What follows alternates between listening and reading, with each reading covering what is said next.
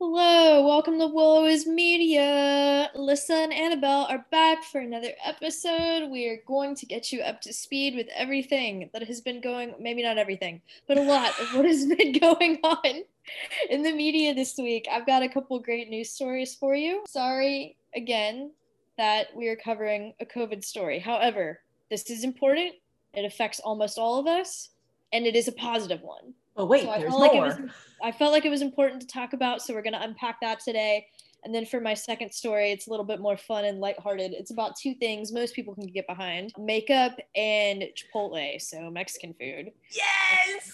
We'll get into that later about why those two things have something to do together. But Alyssa, what have you got on your side?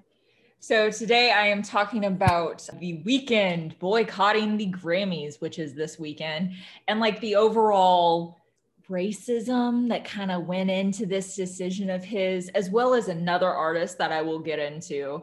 And other than that, I went into a rabbit hole on mm. my second story, which is the fall of Armie Hammer. Ooh, I'm excited for that one.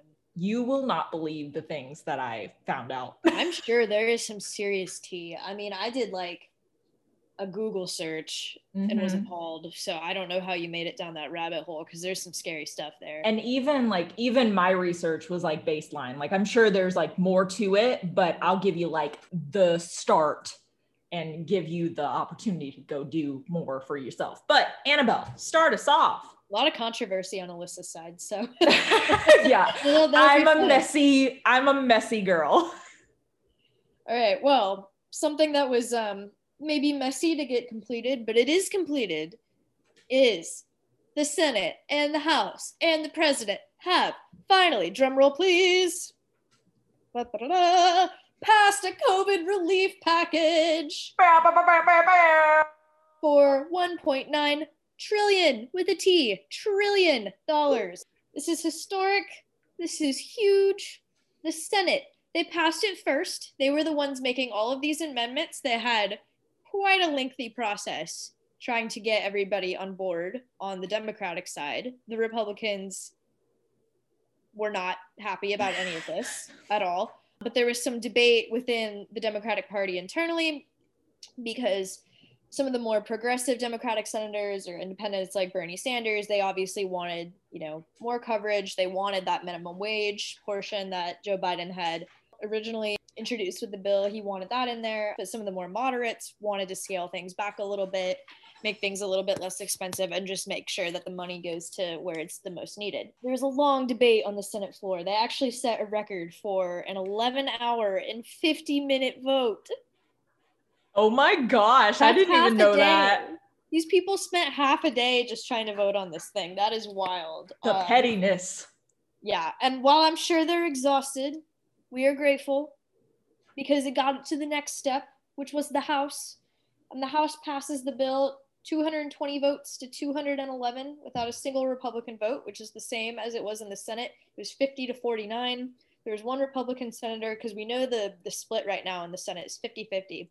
yes So, in the event of a 50 50 tie, if everything votes on party lines, Vice President Kamala Harris, who's the president of the Senate, she would break the tie and be that 101st vote to decide one way or the other. But it didn't end up mattering because one Republican senator was out for family emergencies, so he was not there to vote.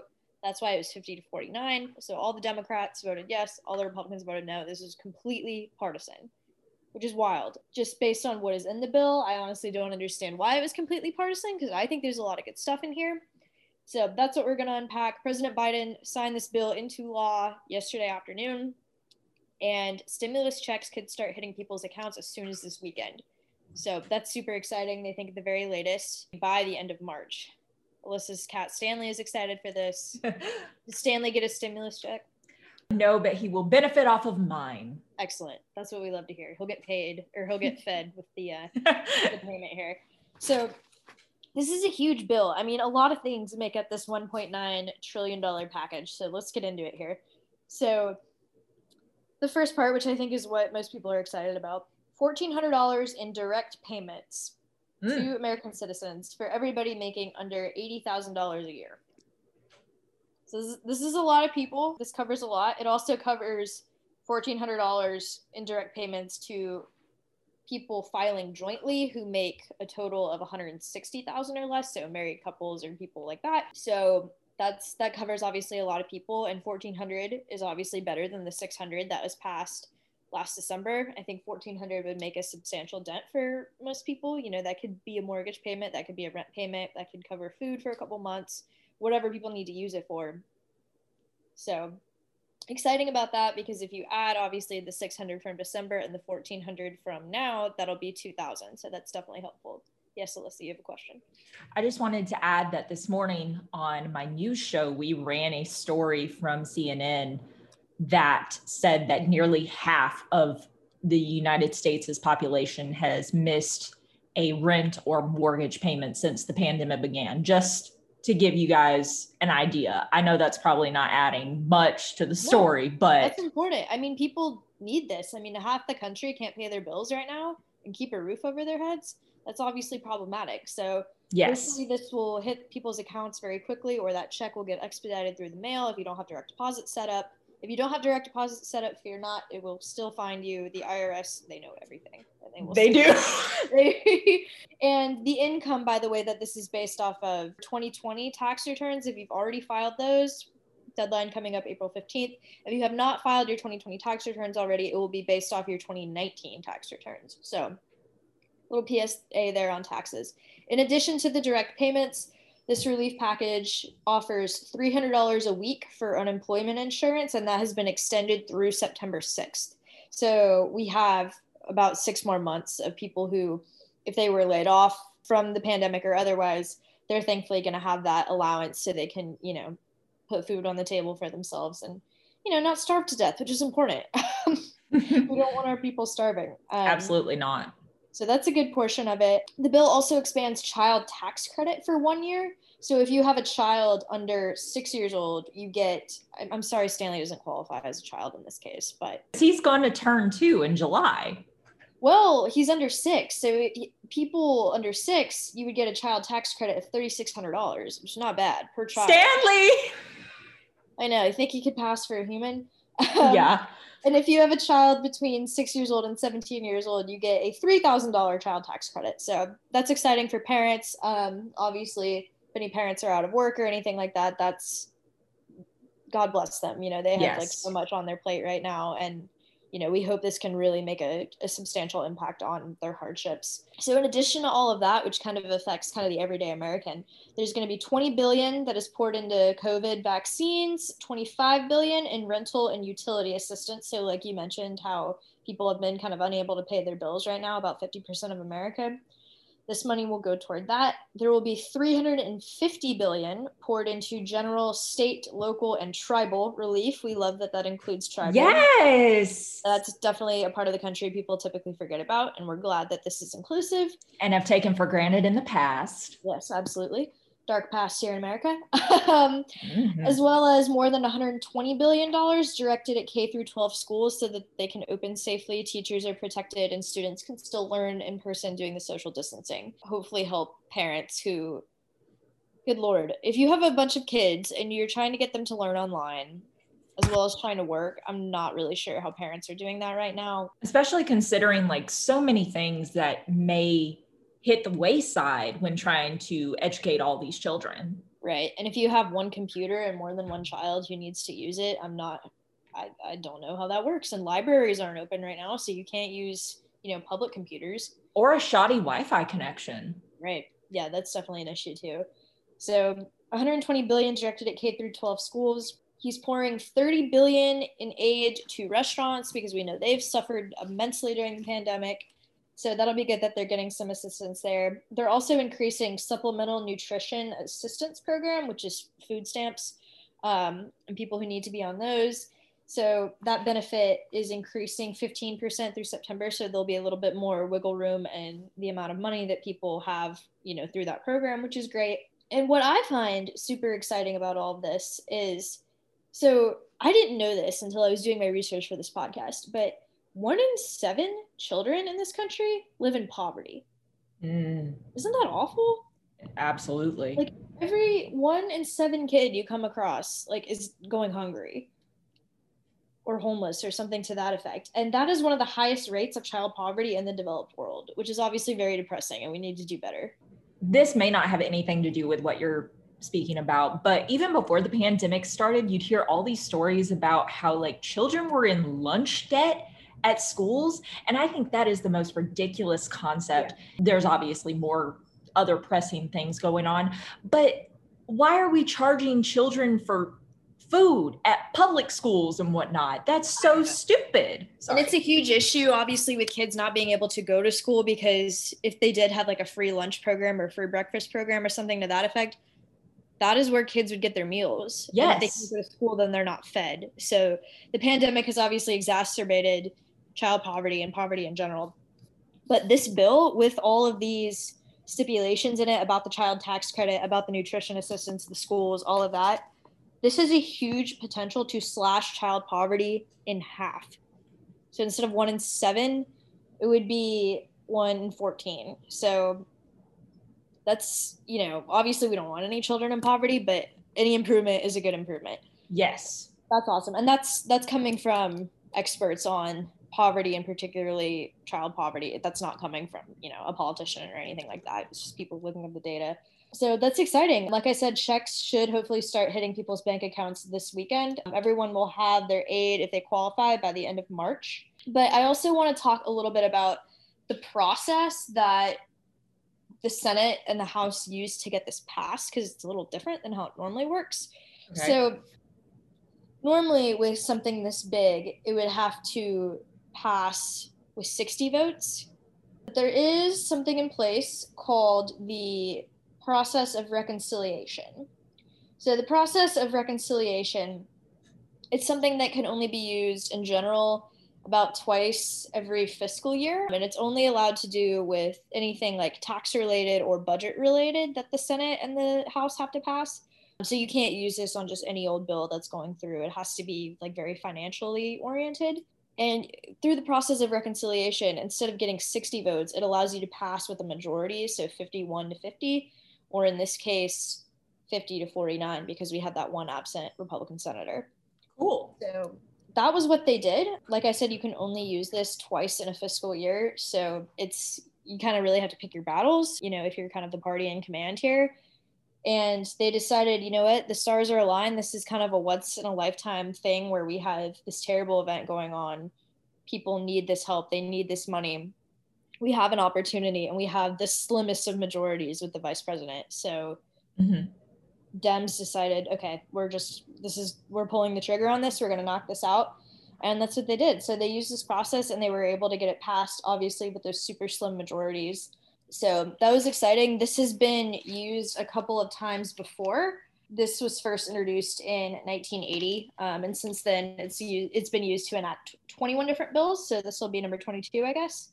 I think kind of part of the motivation also for this or the use of this process is that so back in 2009 president obama was very interested in getting direct stimulus aid to people who were hard hit by the financial crisis as we know that was a very different crisis it was you know about the housing market it was about you know the failure of big banks to kind of take that risk on appropriately and that's a whole other wormhole we could get into. But basically, a lot of people were, they lost a lot of their savings in that crisis.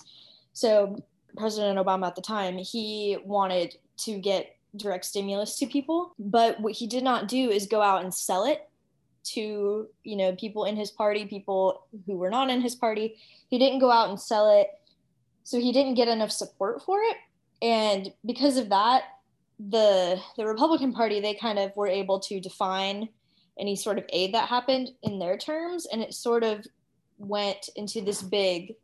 That's kind of when we started seeing a little bit more of a partisan shift between the two parties. Like we know this country is very polarized between Democrats and Republicans, and this is sort of a bit of the root of, of the issue when it happened back in 2009. And this led to the rise of you know right groups like the tea party you're familiar with them so i think there was really sluggish recovery after that 2009 you know recession um, it took years and years to come out of it obviously president obama had walked into a mess and President Trump got to benefit from some of the groundwork that had been laid. And, you know, obviously we've been pulled backward again because of the pandemic. So I think Democrats really did not want another 2009 to happen. They decided, you know what, this is it. This is our battle. We are picking it. We're going to pour in 1.9 trillion and away we go. So that's pretty much almost everything I have for the stimulus aid. It should also be noted that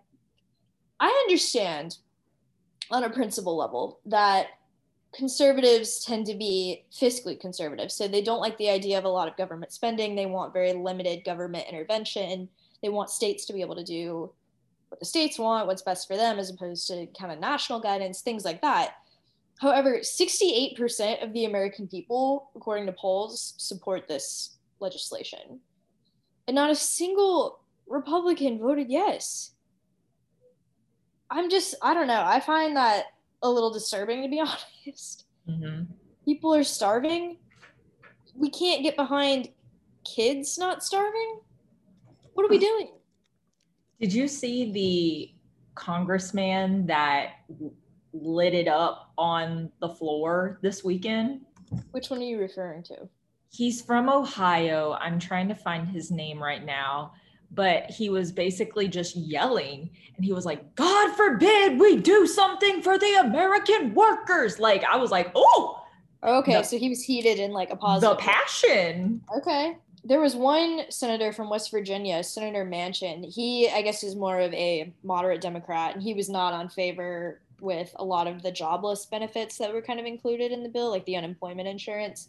So he was originally going to vote with the republicans on that and that would have obviously stopped everything in its tracks. Um, so that would have caused some problems. But the Democrats, you know, through this uh, 12 hour marathon debate and voting session that they had, they call it a vote-a-rama. So if it has a name, oh my gosh, you know, you know, if something big went down. They finally got him on their side and they were able to pass with uh, the 50 majority. So they didn't have a threat of the filibuster with 60 votes. So yeah, that's pretty much all I have on that. I think it's a positive. Hopefully, a lot of our listeners will be able to benefit from, you know, all this all this aid, and there's a light at the end of the tunnel here. I found his name. He mm-hmm. is Representative Tim Ryan from Ohio, and it was it was a lot. Like I watched the full clip. I don't know how many times, and.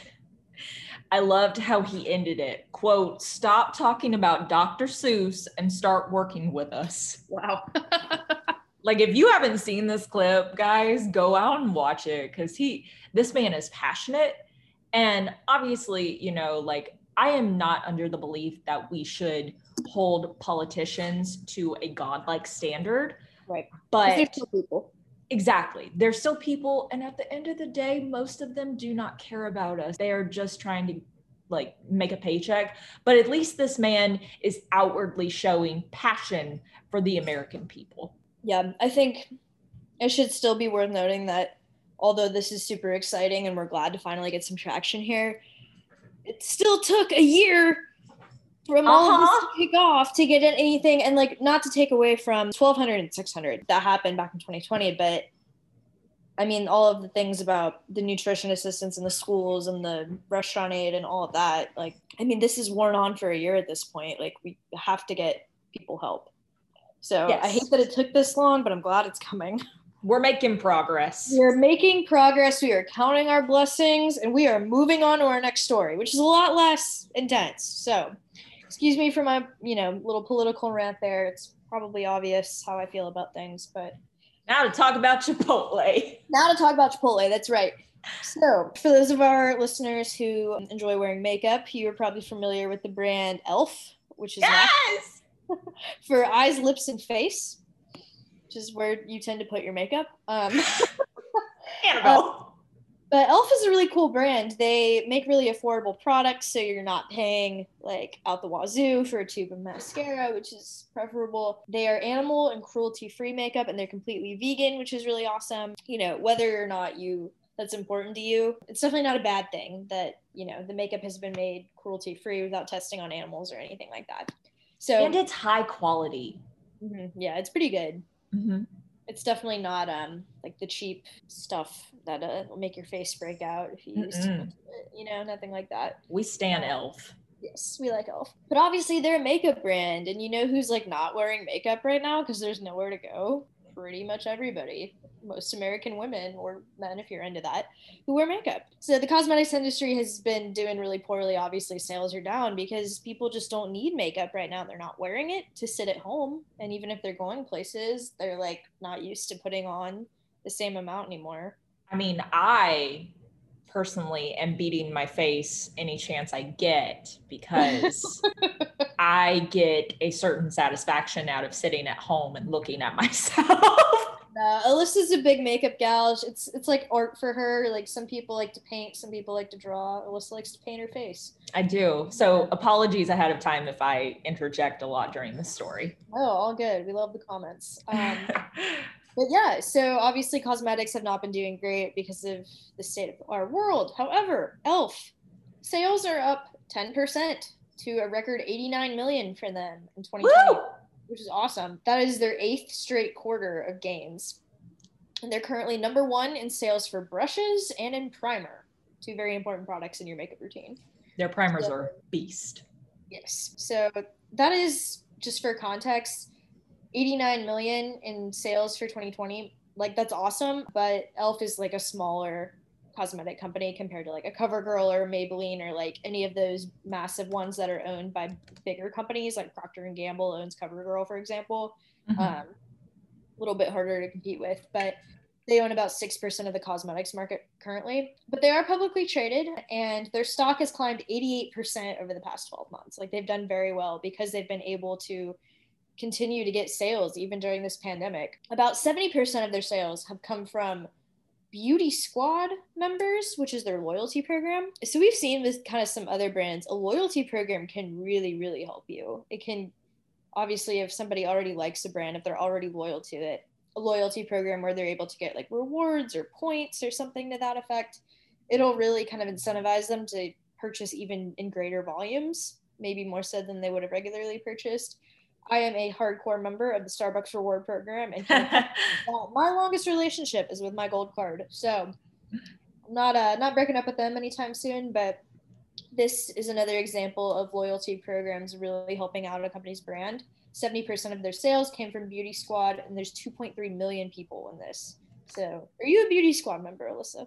I am not. I actually did not know that Elf has a loyalty rewards program, but honestly, might have to check it out. Yeah, I mean, if you are continuing to purchase makeup, you may as well, and you like their stuff. So. I do love Elf. Like I, I am a, I am a, I am a big fan.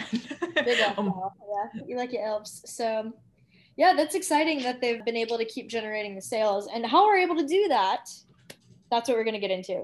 So, Elf does not wait for customers to stumble along and find their products in Target.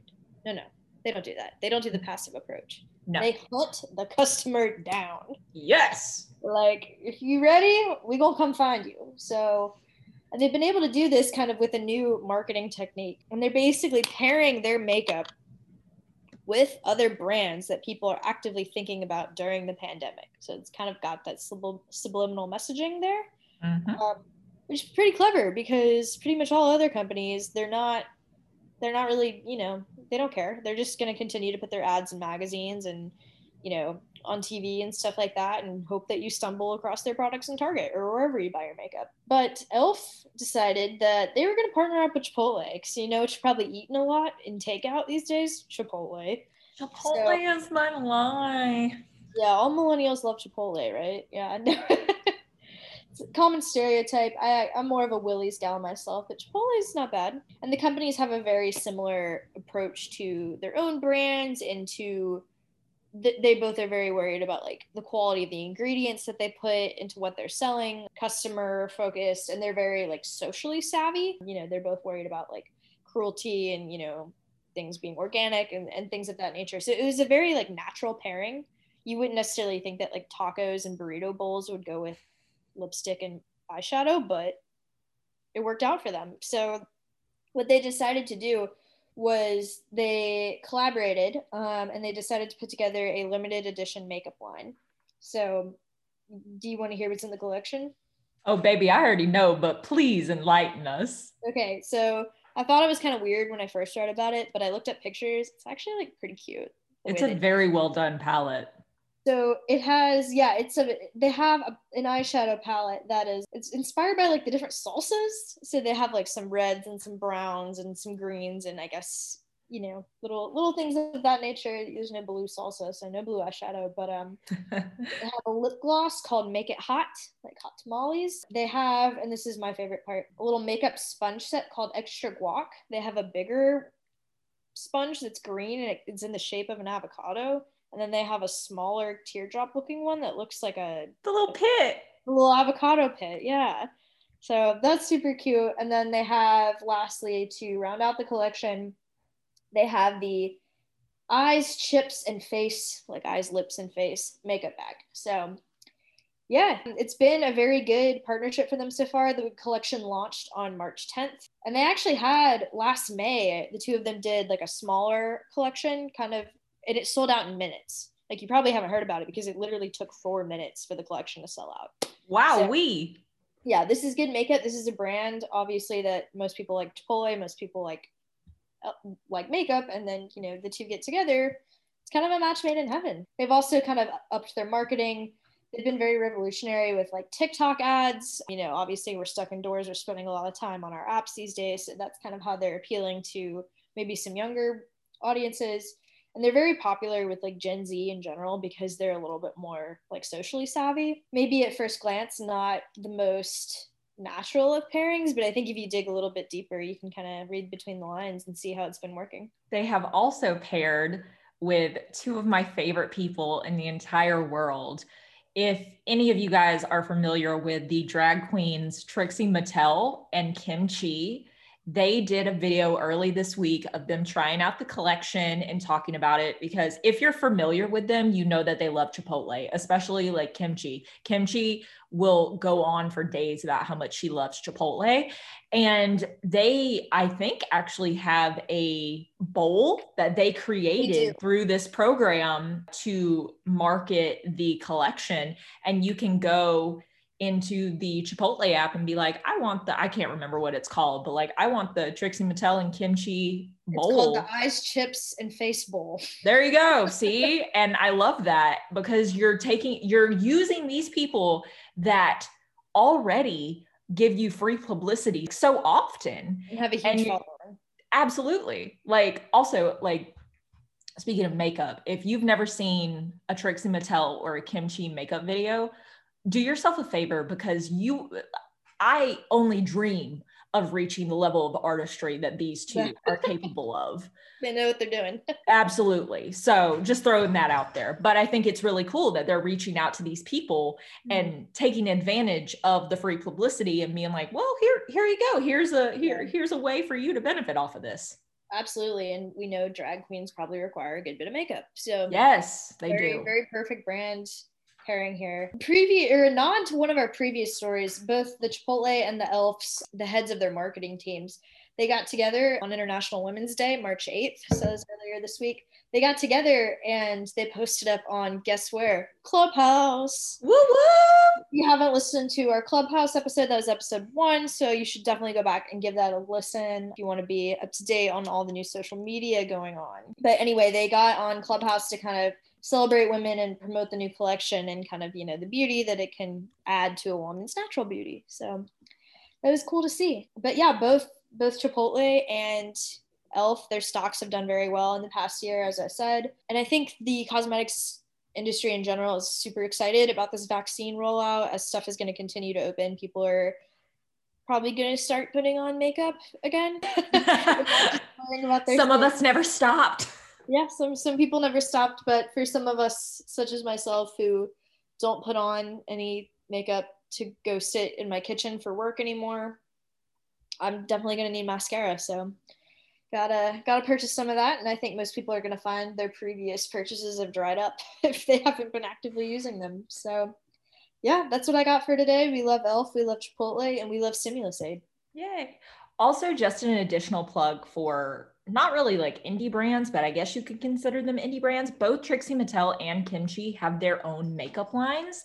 And the products are very well made. They've been met with great reviews. Kim Chi has a little more products available on the market right now. And I have yet to buy anything from either of them, but they're on my list because I want to support these performers. Because, especially, a lot of people haven't realized this, but like drag queens and drag kings for that matter have very much been affected by the pandemic because their whole lifeline shows, yeah. exactly. Their whole lifeline is performing. And since no one's out in clubs they can't do that. So if you're interested in helping out some drag queen makeup brands go check out trixie mattel cosmetics and Kim Chi chic beauty. Very nice. I like it. All right okay, let's get into controversy. Ah, i would like to start off uh, my first topic with a little disclaimer saying that while I understand that there were many a person that was snubbed during the 63rd Grammy nominations, including but not limited to Blackpink, Rina Sawayama, Halsey, Aminé, Kehlani, Lil Uzi Vert, Summer Walker, Selena Gomez, and that's it. I thought there was more, but I didn't write an and at the end of that sentence. I want to acknowledge these people because the majority of my discussion today is going to be focused on two individuals. Those two are the person that has been the most vocal about their snub, and the second is a group that I hold very near and dear to my heart, and I know oh, their and I know their process with the Grammys. So I just want to put that out there. You know, it may seem that I'm playing favorites right now, and in some way I am, but it's very hard to cover every single person's reaction to a Grammy snub. These are also huge artists, like in terms of popularity and and coverage in the media and stuff like that. So they might be the most like relevant to talk about, except maybe yes. Selena Gomez. But yeah, she had like one good song that people were talking about like in the uh in the snubs and surprises well she released a completely spanish album today. There you go. for grammy season but maybe next year. Next grammy season. Next grammy season. Okay so yesterday the Weeknd announced following his huge snub at the 63rd Grammy Awards that he will be boycotting the ceremony going forward because he feels that this was a complete disregard for the artistry that he put out in 2020 with After Hours and Blinding Lights and all the other singles that came out on the album. And he was the biggest name, honestly, that got snubbed during the award nominations. I watched the nominations live because of certain stakes that I have in it. And I immediately was like, they didn't say the Weeknd's name at all. Oh my God. Like, I immediately was like, this is about to hit the fan. Like, honey, you got a big storm coming. And it it has been. So I don't know for certain, but our lovely friend Jess, who is the resident Weeknd super fan in our friend group, right. sent sent me a screenshot from Twitter where reportedly the Weeknd submitted 12 nominations. Wow. Yes. He didn't get any. None. Wow. So and the man was the halftime performer at the Super Bowl. Yeah, exactly. obviously a big deal. Mm-hmm. You have to have a certain notoriety going into the Super Bowl in order to get that gig that year. Right. And the way that Grammy submissions work is the record label that works with the artist submits the nominations and whatnot. Mm-hmm. And obviously, the artist has some say in the matter, but it's the company. And The Weeknd has said that, like, I don't want them I'm pretty sure he said that I don't want them talking to the Grammys anymore. I don't want them talking to the Recording Academy and submitting my name for nominations. Mm-hmm. It is also worth mentioning that The Weeknd has won a total of three Grammys in the past, but none of them were in the major categories like Album of the Year, Best New Artist, Record of the Year, none of that.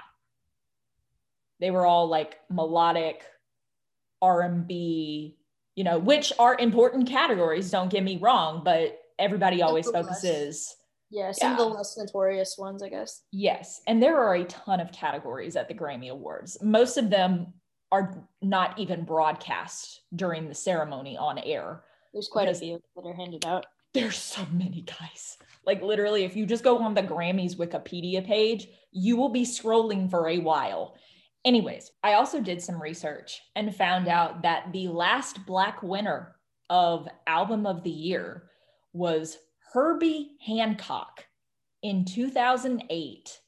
And the album that was awarded the prestigious prize was a tribute to Joni Mitchell, which okay. to me, it's just kind of weird because Joni Mitchell is a very well known folk singer mm-hmm. in the American music world, if you will.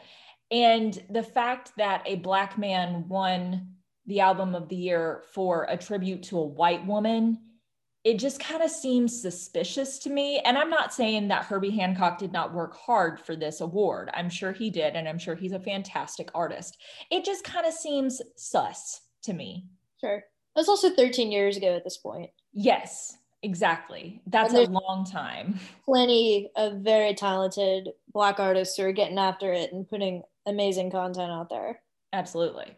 So they should at least be in the running, if not yes. win at least a couple of them statistically. And it also goes back to a few years ago when Adele beat out Beyonce the year right. Lemonade came out. And she went up on stage to accept her award and was like, This belongs to Beyonce. Like, I, I don't know what the Recording Academy is smoking, but this belongs to Beyonce. So there's another example of it. We love self awareness. Yes. All right. So the IFPI, which stands for the International Federation of the Phonographic Industry, released 2020. I'm just telling you. I'm, I'm just sorry. I just I think it's funny because like nobody knows what a phonograph is anymore, but that's like what the Grammy physically looks like. It's an old record player that Thomas Edison invented. And that's why it's called a Grammy because it's a gramophone. Gramophone, yes. So fun facts. history and trivia for you there, but uh, that's that's funny. They never updated the name. Yeah, exactly. So the IFPI released their 2020 stats from this past year. And basically, what the IFPI does is looks into all the charts across the entire world of music and brings it all together to summarize it and bring notoriety to these artists. Mm-hmm. The Weeknd won the global digital singles chart with Blinding Lights. Bigger so, yeah, exactly. So their like biggest singles award of the year went to the Weeknd. Went to the Weeknd. Still nothing. Not nominated for a Grammy. It is worth noting as I transition into my other group that I'm going to talk about. Uh, Dynamite by BTS was number 10 on the global digital singles chart. So, top 10, baby. Top 10, baby. Um, BTS also won the global artist chart for the IFPI, and The Weeknd was at number four. Okay, so these are the heavy hitters. Yeah, it's like, whoa, interesting. BTS also won the global albums all formats chart with their album that came out earlier last year around February or March called Map of the Soul 7. The Weeknd's After Hours album was at number two. There's a pattern here. Yes, there. Yeah, there seems to be something going on. Um, it's also worth mentioning that B, which was the album that BTS released in November, November of 2020, came out number four. Wow. Yeah. So like, like right toward the end of the year, and they still got ranked that high. That's impressive. Mm-hmm. Exactly. They, they are, and I'll get more into it. The last one I have for you from the IFPI BTS won the top 10 global album sales with Map of the Soul 7. Now, The Weeknd was not featured in this category, but it is worth mentioning that BTS released three albums in the year 2020. They released Map of the Soul 7, Map of the Soul Journey, which was a Japanese translation of Map of the Soul 7 and included some bonus content, and B. All three of those albums featured on the global album sales chart. Wow. All right, then. Good for them. Yes. They were nominated for a Grammy, though, were they not? They were. But this That's, is their first nomination, isn't this it? is yes, you're you're getting ahead of me. Sorry. no, you're fine. You're fine. BTS has been featured at the Grammys before. In 2019, they were invited to the ceremony, but they weren't nominated and they did not perform. They just presented an award. I believe it was best R&B performance and they gave it to her. And RM, who is the leader, made a made a point to say to the recording academy like while giving this award we'll be back. And i was like that that's my man right there. Anyway that's my husband. Anyways. And in 2020 they were invited back and they performed with Lil Nas X during his Old Town Road experience. What a combo. what a combo. What a combo it was great. If you go back and look at it, everybody looks like a, everybody looks great. I'll, I'll hold my comments. This is their first Grammy nomination. And I'm relatively new into the BTS army, but I know for a fact that they have been submitting nominations for a few years now. Mm-hmm. And it rubs me as well as other fans the wrong way that the first nomination that they have gotten is for their all English, song. Because they are a K pop group. They are a K pop group. For those of you who don't know, BTS is from South Korea.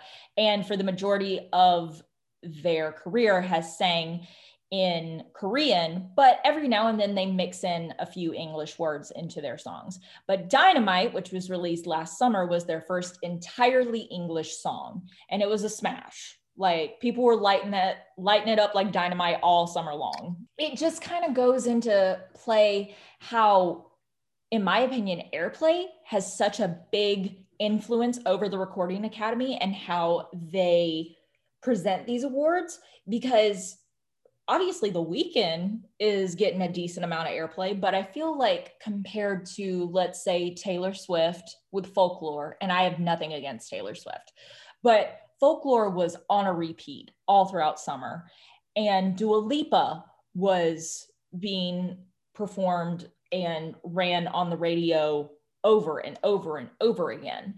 And once again, I have nothing against Dua Lipa, but it's it's so disheartening and like frustrating to see the the Weeknd as well as BTS get all these awards and all this recognition from an international music company mm-hmm. and not be recognized at quote music's biggest night yeah there's definitely some sort of disconnect here because it's not like obviously there are a lot of artists out there who are working hard and putting out good content and like they just the grammys cannot recognize everybody absolutely to be here forever mm-hmm. but that doesn't line up if they've had that commercial success and they've gotten that recognition and obviously, you know, the number one single and the Super Bowl performance. Mm-hmm. These people are putting in their time, they're doing their work. And BTS, while it's not all in English, it's still pop music. Like it's definitely something that you would hear on the radio just from like a genre yes. point of view. But they're not getting, I guess, that airtime in the States because most of us don't speak Korean. Um, and you know that's that's unfortunate they're very talented they are very talented i'm trying not to be biased when i tell you guys this but like if there is someone that you would or should look into look into them because they've been around since 2013 like they've been in the business for a hot 2nd mm-hmm. and it's they they have worked really hard like the way that idol groups in South Korea work is you audition for, and this is a baseline explanation. I don't know everything about it, but you audition to become an idol and multiple different agencies can sign you. Mm-hmm. And their company which is called Big Hit, but it's actually going through a name change right now to Hybe. They were a very small company. Like no one took them seriously.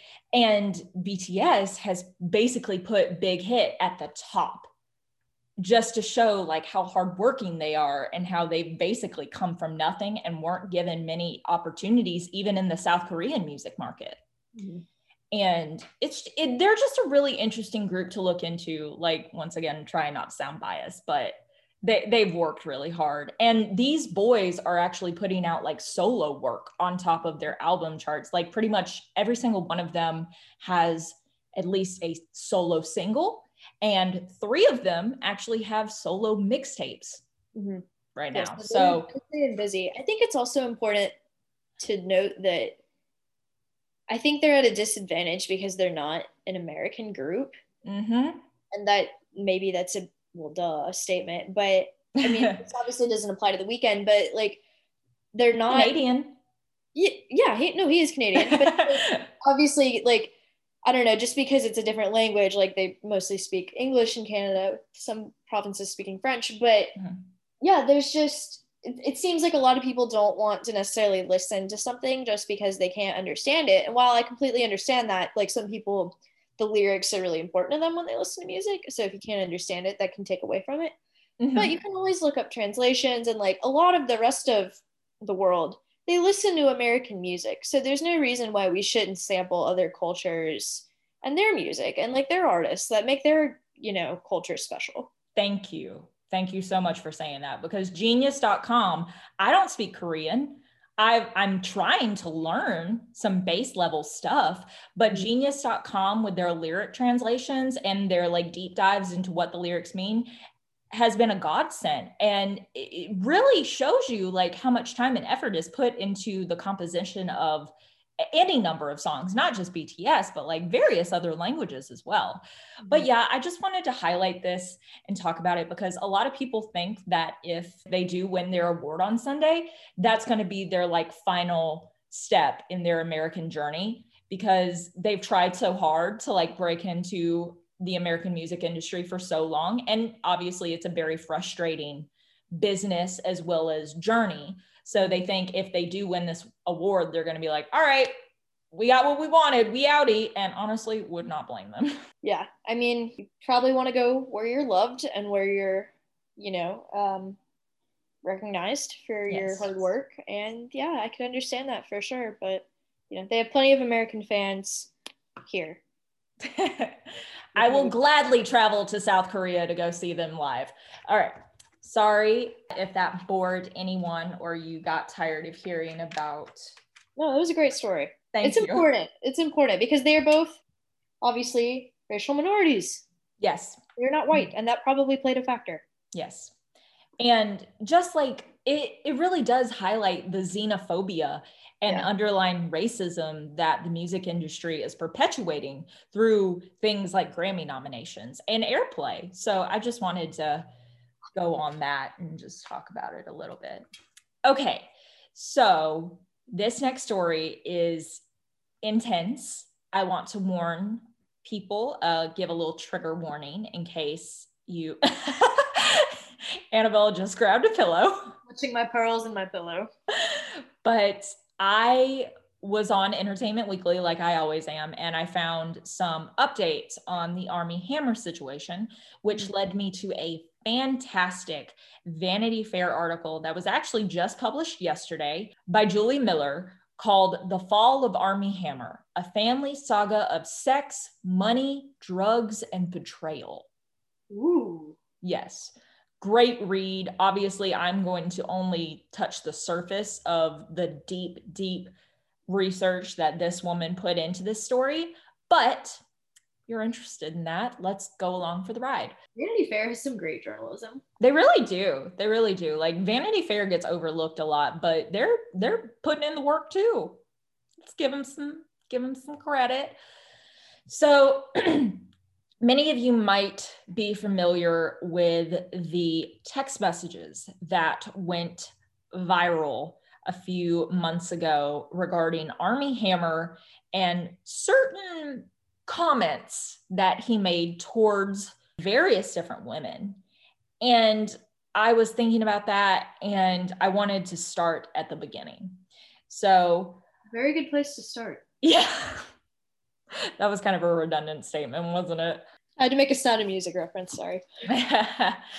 but Armie Hammer was actually married for 10 years to a lovely woman named Elizabeth Chambers.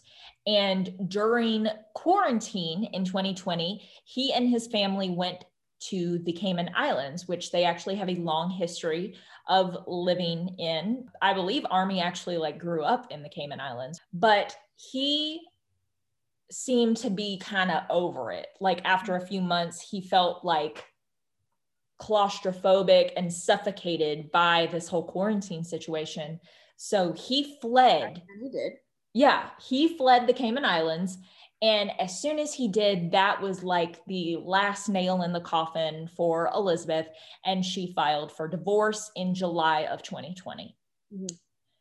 Now, we. So they were, oh, I'm sorry, they were quarantining in the Cayman Islands? Yes.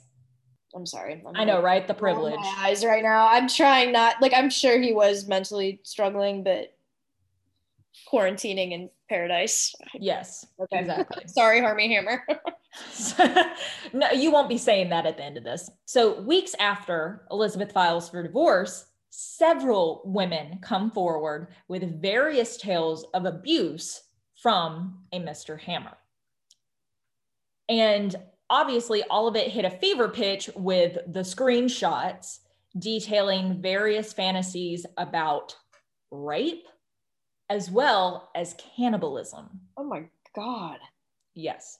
And I'm going to get more into that in a few minutes, but this this really sent me on a tailspin into how deep his family seems to be struggling. Now, before I get into that, he did step away from a romantic comedy film that he was going to be co starring with Jennifer Lopez in, as well as the Paramount Plus Godfather series. You remember us talking about that? Mm-hmm. That was a good episode, too. Yeah, he would self referential.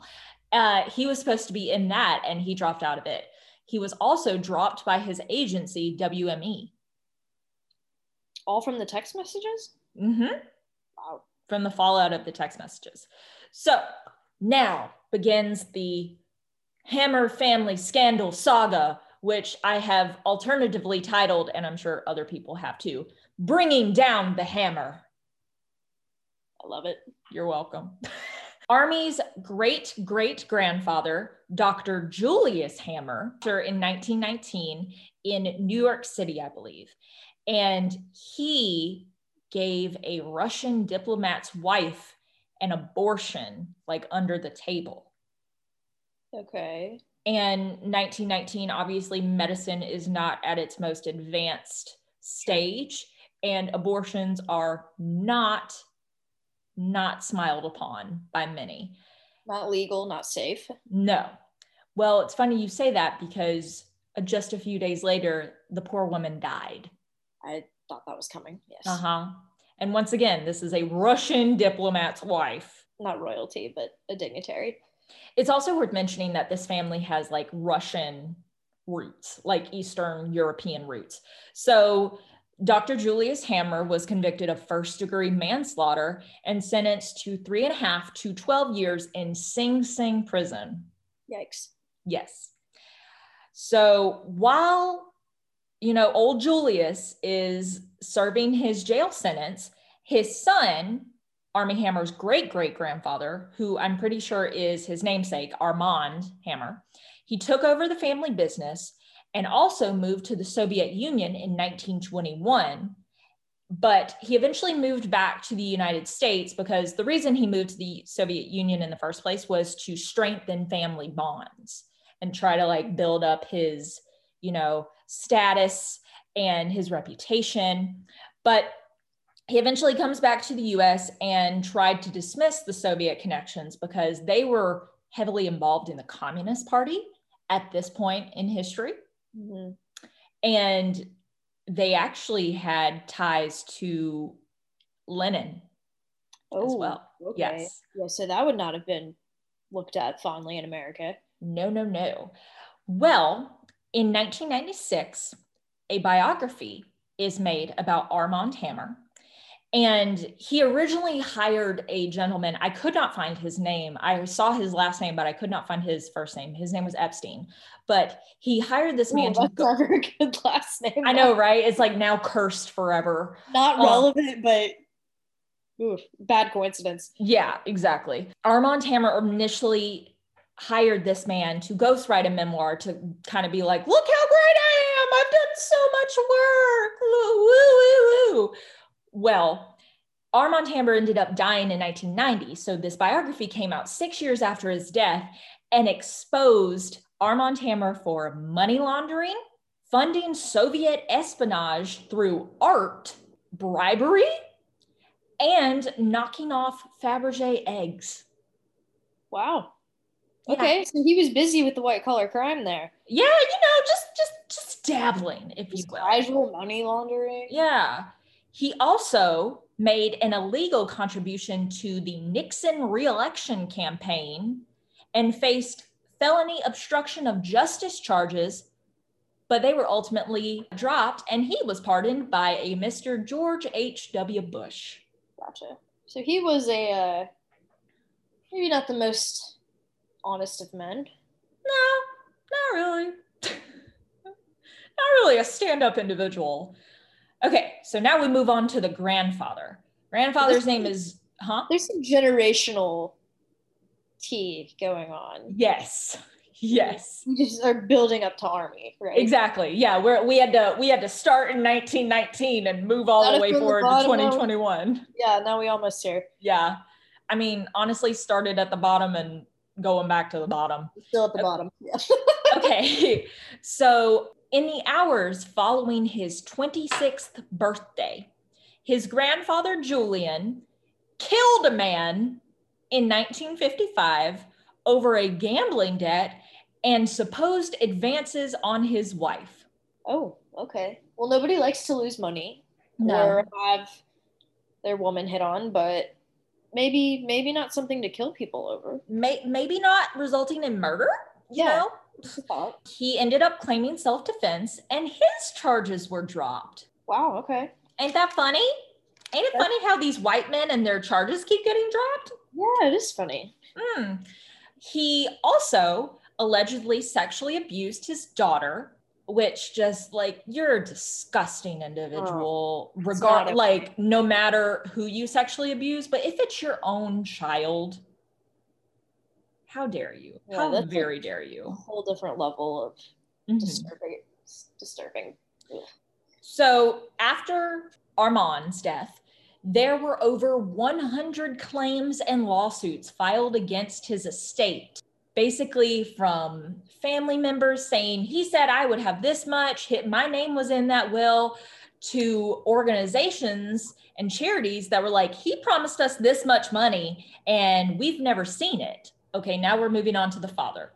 Armie's father had DUI charges in 2011 but they were ultimately dropped. And he inherited a gallery in Armand's will, but the gallery was accused of forging artworks. And he allegedly used a company credit card to buy two luxury cars and a Paris trip worth upwards of $1 million. Wow, that's an expensive trip to Paris. Yes. And supposedly he sold one of his luxury cars that he bought on this company credit card, but kept the sale of the car, which was around $425,000, on on his W2 as salary. Oh, so now we're getting into tax fraud. Yeah, yeah, yeah. I didn't really get much into this because I didn't feel comfortable doing it, but the article also detailed his father supposedly had what they called a sex throne, which What? yeah, exactly. It sounded like he had like a specific room for sexual activities, so to speak. And I I honestly just wanted to briefly touch on this because I feel that it can play a bigger role into his son's issues with how he views sex and intimacy and relationships Yes. because what a lot of people don't realize is how you view relationships and romantic encounters as a child heavily influences you as an adult. Yeah, absolutely. Because I've watched, I don't know how many serial killer documentaries or listened to podcasts about them. And, you know, some of these people grow up in abusive households. And as they grow up, they automatically link sex with violence. Mm-hmm. And that is not the case. That should not be the case. But it's it's just an interesting dive. So now we're getting to the present of Armie Hammer. His past romantic partners have described various destructive behaviors and allegedly he established rules in the relationships. He's kind of like a Christian Grey type. Yeah. Very domineering, like sign this contract type person. Yeah. Intimate life. Like you can't go here, you can't be friends with these type of people, you can't be out past a certain time at night, just that kind of stuff. Um so I I did not write down every single text message excerpt, obviously, because that is very harrowing and very scary. But some of them I did write down. Uh, caution, I'm about to start reading them. So if you need to skip ahead, please do. Quote, I want to eat your ribs. Yeah. I'm going to train you and turn you into my perfect little pet. No. No. There was also a very detailed text message revealed in the screenshots leak about him wanting to cut off someone's toes. Yuck. I know. I know. I'm, I'm sorry, but it needs to be addressed. Quote, I need your blood. I crave it. So maybe he's a vampire? I I, I don't know. I, I uh, Sounds um, like cannibal the way he's talking. That's for sure. Yes, it definitely does. This is the last one, and honestly, this is the one that kind of scared me the most. You crying and crawling away while I stalked you down your hallway was so exhilarating. Ooh, that's sick. Yeah. Ooh. And from these things, you know, it it seems as though Mr. Hammer has a very, you know, specific preference when it comes to sex.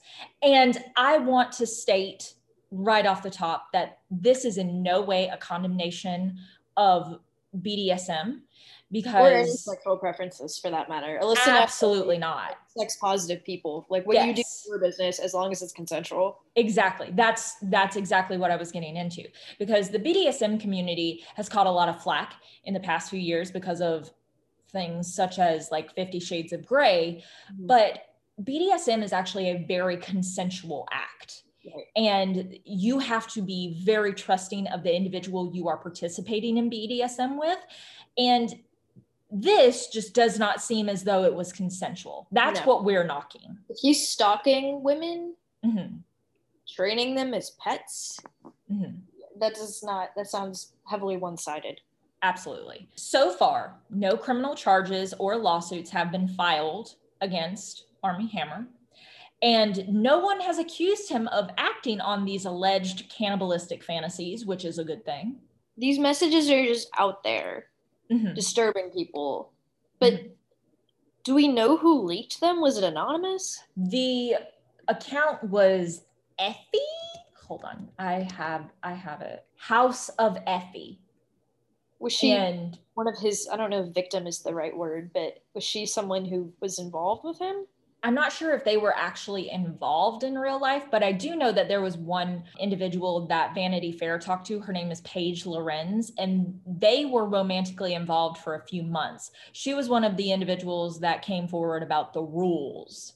I don't think she mentioned anything about the cannibalistic fantasies, but she did definitely talk to him about like the pet situation and the rules.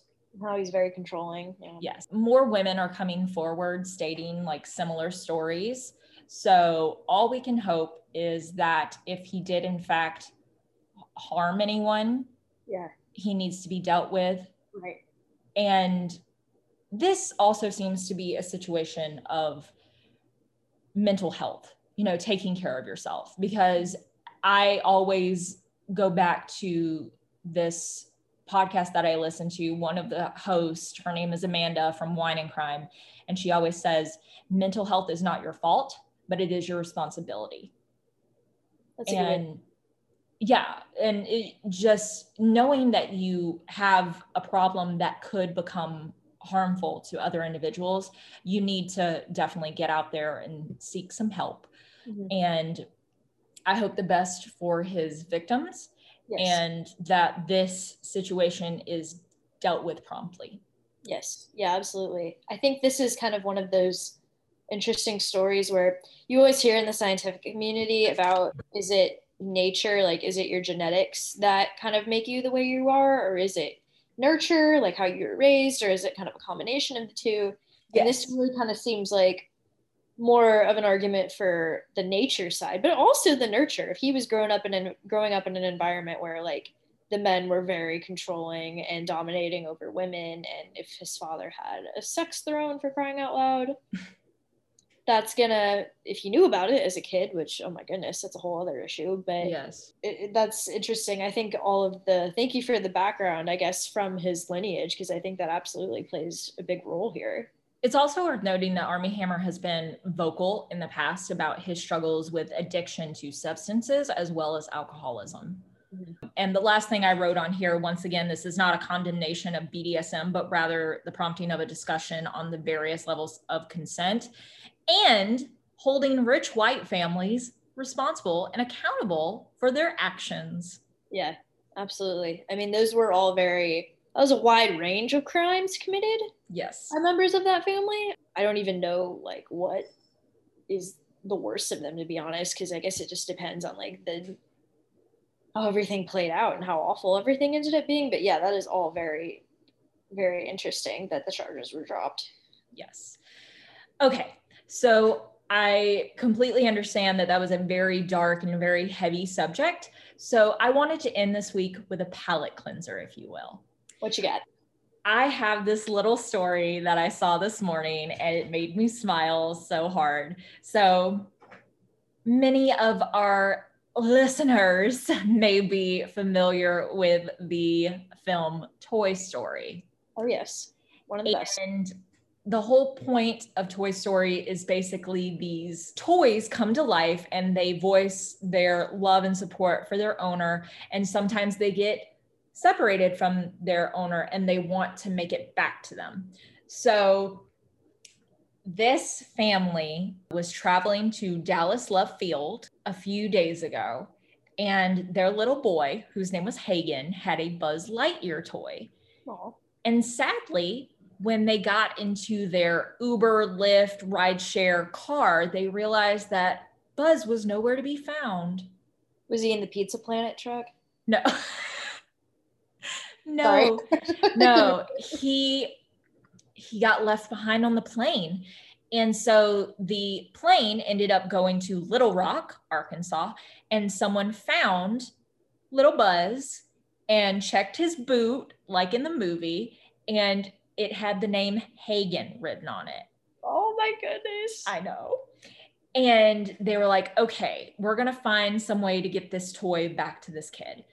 Well, a few days later, Hagen and his family received a very special box in the mail. And not only was Buzz back, but he arrived in a hand decorated box, complete with a letter describing Buzz's mission through Southwest Airlines. And it just was so sweet. Like there's little pictures of the the box and it's like space ranger to infinity and beyond. And the letter read as follows commander hagen I am very excited to return to you upon completing my mission. I was able to explore the airport and spaceport in Little Rock, Arkansas while I was away, and I have included photos of my adventure. My journey has taught me a lot, but I am so thankful to return to my buddy to infinity and beyond your buddy buzz lightyear Aw. and they have like little pictures of the the toy like outside of the thing and just it's just so cute and they actually drew the like star command symbol from the movie Oh my gosh. pretty cool like they went to a lot of effort to get this toy back to this little boy and it just it it made my heart smile So oh, that's a great palate cleanser. Thank you for, for You're welcome. at the end there with that. That was awesome. Uh, you have anything else for us this week? Uh, the Grammys are this weekend. yeah, uh, the Weeknd will not be watching. The Weeknd will not be watching. I will be watching, and I'll probably have a rundown of all the performances next week because people are really excited about, you know, since no one's going to be in the actual ceremony space. They're getting creative with how to put on these performances from various different stages around the world.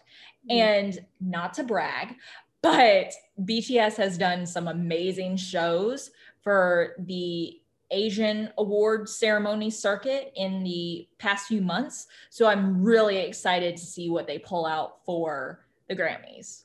Yeah, it'll be great. And we will have you two debrief us. So Yay! Thank you guys for listening. We know this was a little bit of a longer episode this week, but there was a lot to cover. So Thank you for joining us. Get your vaccine when it's your turn. Keep checking your bank accounts for those stimulus checks. If you qualify for those, go buy some Elf and some Chipotle, I guess. It's and, sold out uh, online, so yeah. And don't fall for any uh, cannibals. No, God. they they lurk among us. They there's a cannibal. They walk among us. so thank you guys. We will be back next week with more stories. Thanks for listening to Woes Media. Yay!